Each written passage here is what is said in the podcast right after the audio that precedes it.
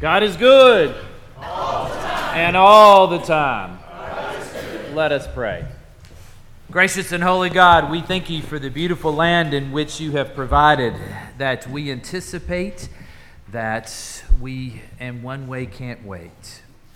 We also, Lord, remember those who have spent time there with you now, those dear to our hearts, those close to our family, those, Lord, who have impacted this church in many vital ways. So we come giving thanks to them, but most of all, thanks to you and their home with you and the opportunities we have today to share, to remember, and to be thankful. Lord, I pray that you set my voice aside, that we may hear your voice loud and clear this morning. In your name I pray. Amen. Over twenty years ago, Tom Brokaw wrote an excellent book titled The Greatest Generation. Maybe you've heard of it, maybe you've had it, and you've read it, but it's been a long time. Let me remind you, it was a generation born at the beginning of the twentieth century who came of age during the Great Depression and courageously played their part in winning World War Two. These are the ones, the women and men, he said, who were willingly gave their lives, gave their limbs, and gave their sweet nightly dreams of childhood over to the enduring nightmare of war. They protected the home of the brave, the land of the free, so that we could grow up in safety, democracy, and prosperity. Their endeavors shaped the future of this very country. Tom Brokaw then says, it was a generation united not only by a common purpose, but by common values. Values such as courage and economy, duty and honor, service, love of family and country, and above all, responsibility for oneself. They accomplished so much, but so little, little clamored for attention given all that they had done. What identifies today's generation? What identifies today's generations? And what unites us as our own generations? In other words, what will your generation, what will my generation be known for in years to come? As we gather on this All Saints' Sunday, we remember those who have gone before us for many generations, the differences that their lives have made, their commitment, their sacrifice, their dedication, their example. They've touched our lives. We are not the same. The places we live, the places we worship, the schools that we go to, and the communities that we are a part of are better because they have lived. In today's scripture, Paul is at the end of his life journey. He knows it, and he's passing the charge on to Timothy. His reflection not only reminds us of those who've gone before us, but of the life that each of us is called to live. That when we come to the end of our journey, we can say the same words that Paul said. I invite you to hear these words, words that you've probably heard before, but hear them again anew this morning as they come from the New Testament book of Second Timothy, chapter four, verses six through eight. I hope you'll follow along with me in the scriptures that are before you or that you have brought with you. Second Timothy, chapter four, verse six. As for me, I am already being poured out as a libation, and the time of my departure has come. I have fought the good fight. I have finished the race. I have kept the faith. From now on, there is reserved for me the crown of righteousness, which the Lord, the righteous judge, will give me on that day, and not only to me, but also to all who have longed for his appearing. This is the word of God for us, the people of God. Thanks, Thanks be to God. When you come to the end of your life and perhaps have the privilege to reflect on those days, what do you think would come to mind? What thoughts, what aspirations might you have or consider? Have I made a difference? Has what I done in my life mattered? Will anybody remember me? Will anything that I have done have a long-lasting impact? What if I told you this morning that you can have confidence that the answer to those questions is yes? Today's scripture, Paul's journey is coming to an end. He's confident of the job he's done, of where he's headed, and what lies ahead. Confidence at the end of life is a gift. It's a gift that you and I can have. And Paul in these verses begins to show us how. Look at verse six if you've got your scripture still open this morning. Paul says out, I'm already says, I'm already being poured out as a libation. What's a libation? A libation is a sacrifice. It was a common tradition in the Roman meal that after the meal, a cup of wine was poured out onto the ground in honor of the gods, the little g gods. Paul, in other words, is using the same im- imagery that his life at the end has been poured out as a sacrifice to God, the God of the heaven and the earth. Paul's offered everything to God, his mind, his time, his body. He's even devoted his heart.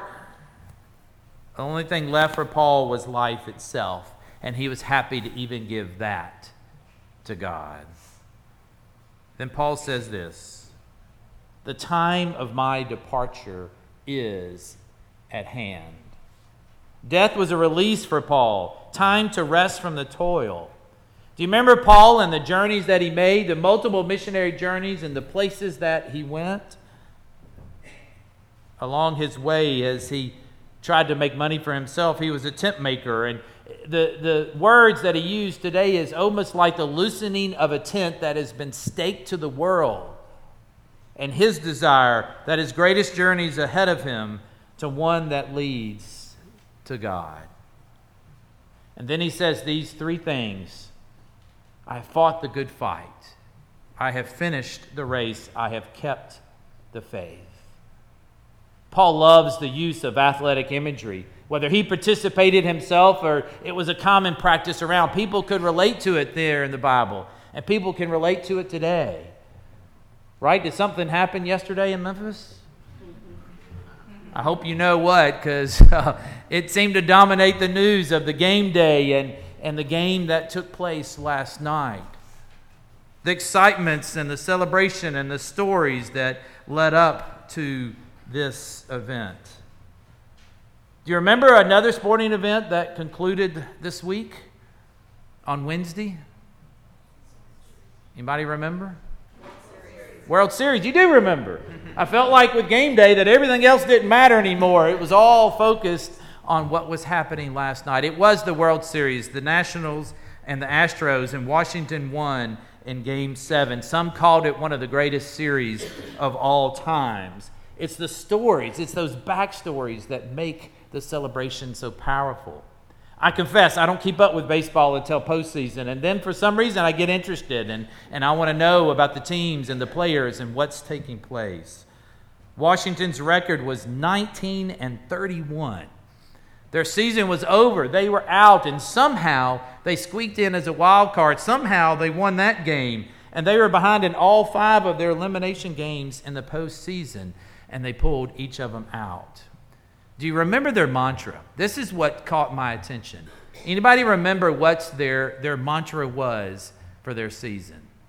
Finish the fight. Finish the fight or stay in the fight.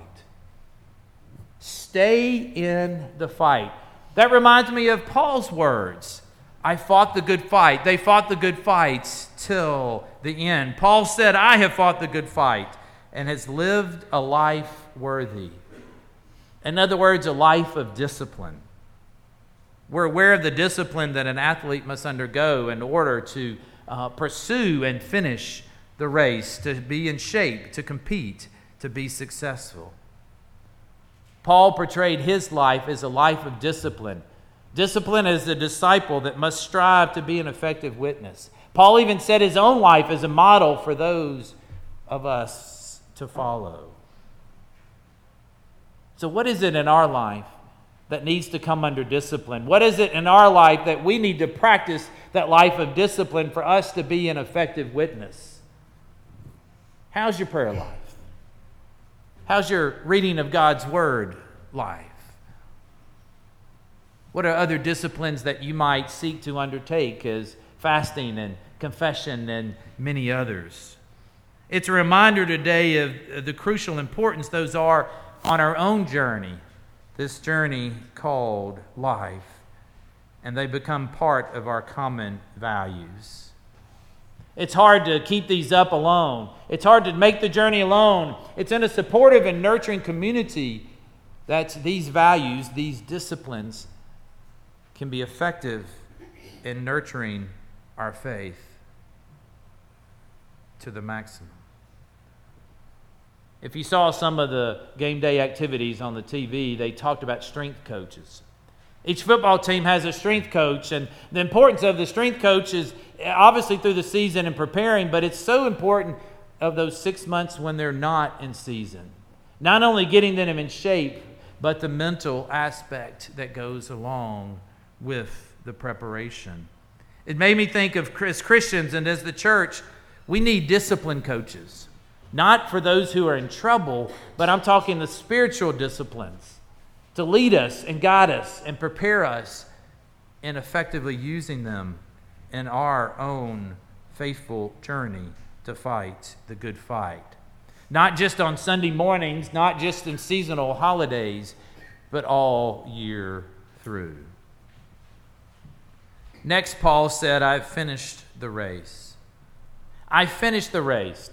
Notice that Paul says he's finished the race, not that he won the race. That the importance to Paul here is the participation and the journey. It's how we live our life that matters. I know athletes get a lot of glory and a, a lot of fame and a lot of promotion, but it's got to be a hard life of many ups and downs. Days when injuries can put you on hold or totally ruin your career. There's bad games and critics and doubters. One has to keep the end in mind and finish the race to have a tr- have a chance at reaching what they have been training for. But along the way, the importance is not to compromise one's values. One thing I, I do like about these big events that take place are the stories that come from them. Yesterday, there's a lot of hype, obviously, about Kenny Gainwell, the Memphis Tiger running back, and his success on the field.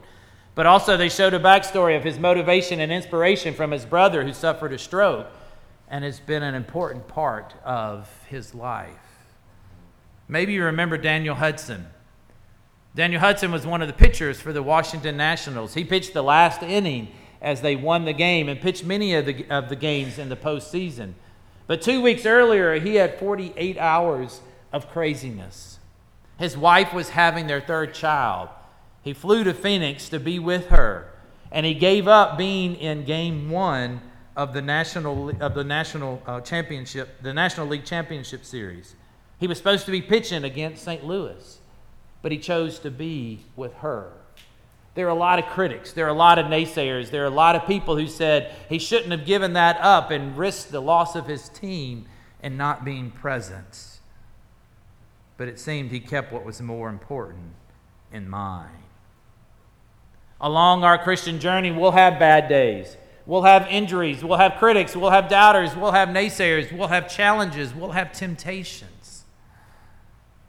But we must press on to completion of the life journey of what's most important and keeping that in mind. And that's our common purpose and our common values. In other words, we seek to and strive to keep the faith. That's what Paul is telling us of fighting the good fight, of finishing the race, and of keeping the faith.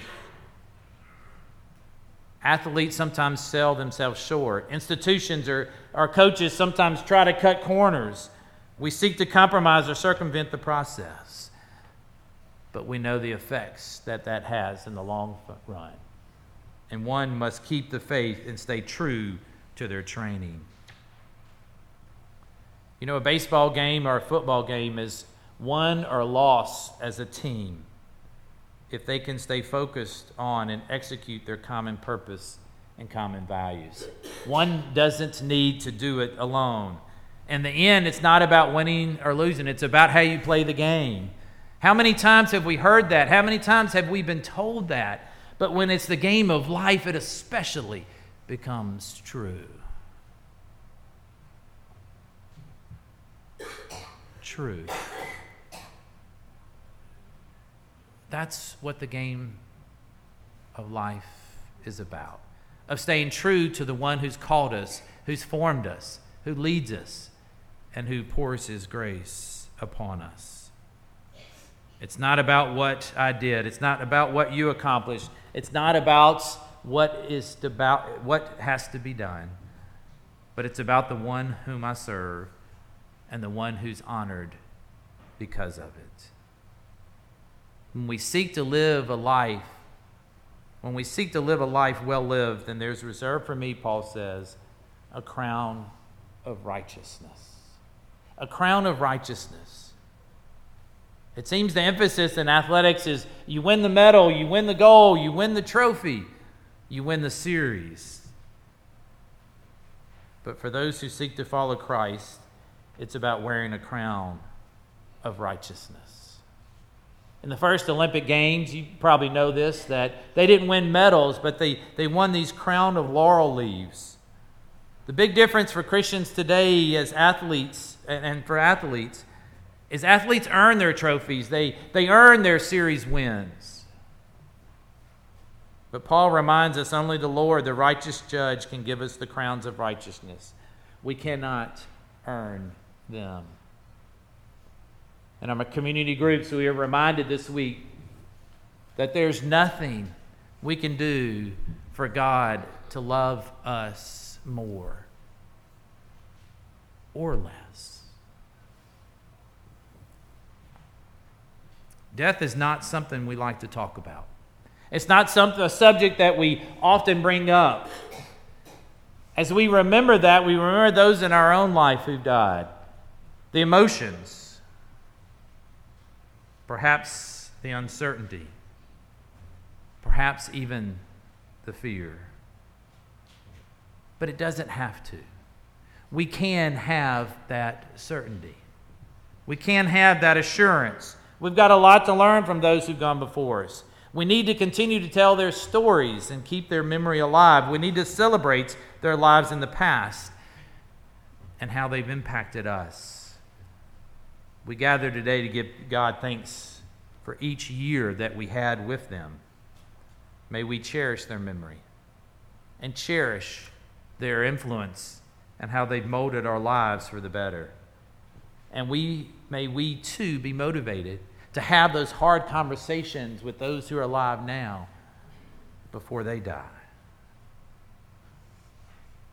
So today our challenge is to follow the example of the saints who've gone before us, and Paul's example of fighting the good fight, of finishing the race, of keeping the faith, that we may have confidence, as Paul said, that what lies ahead of each of us truly is a crown of righteousness that only God can give us.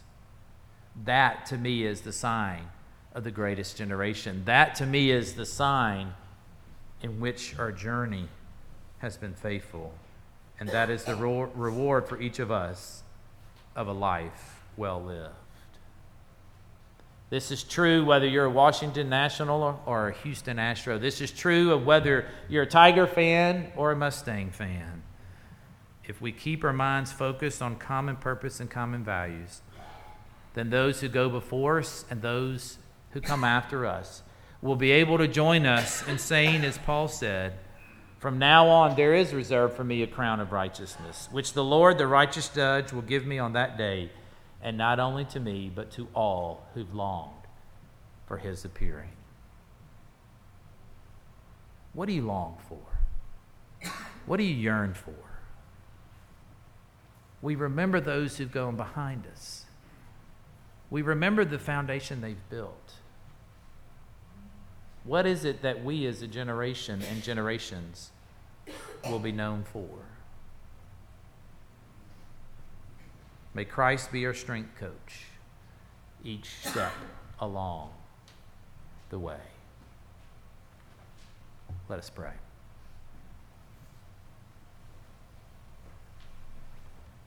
Lord, we thank you for the power of memory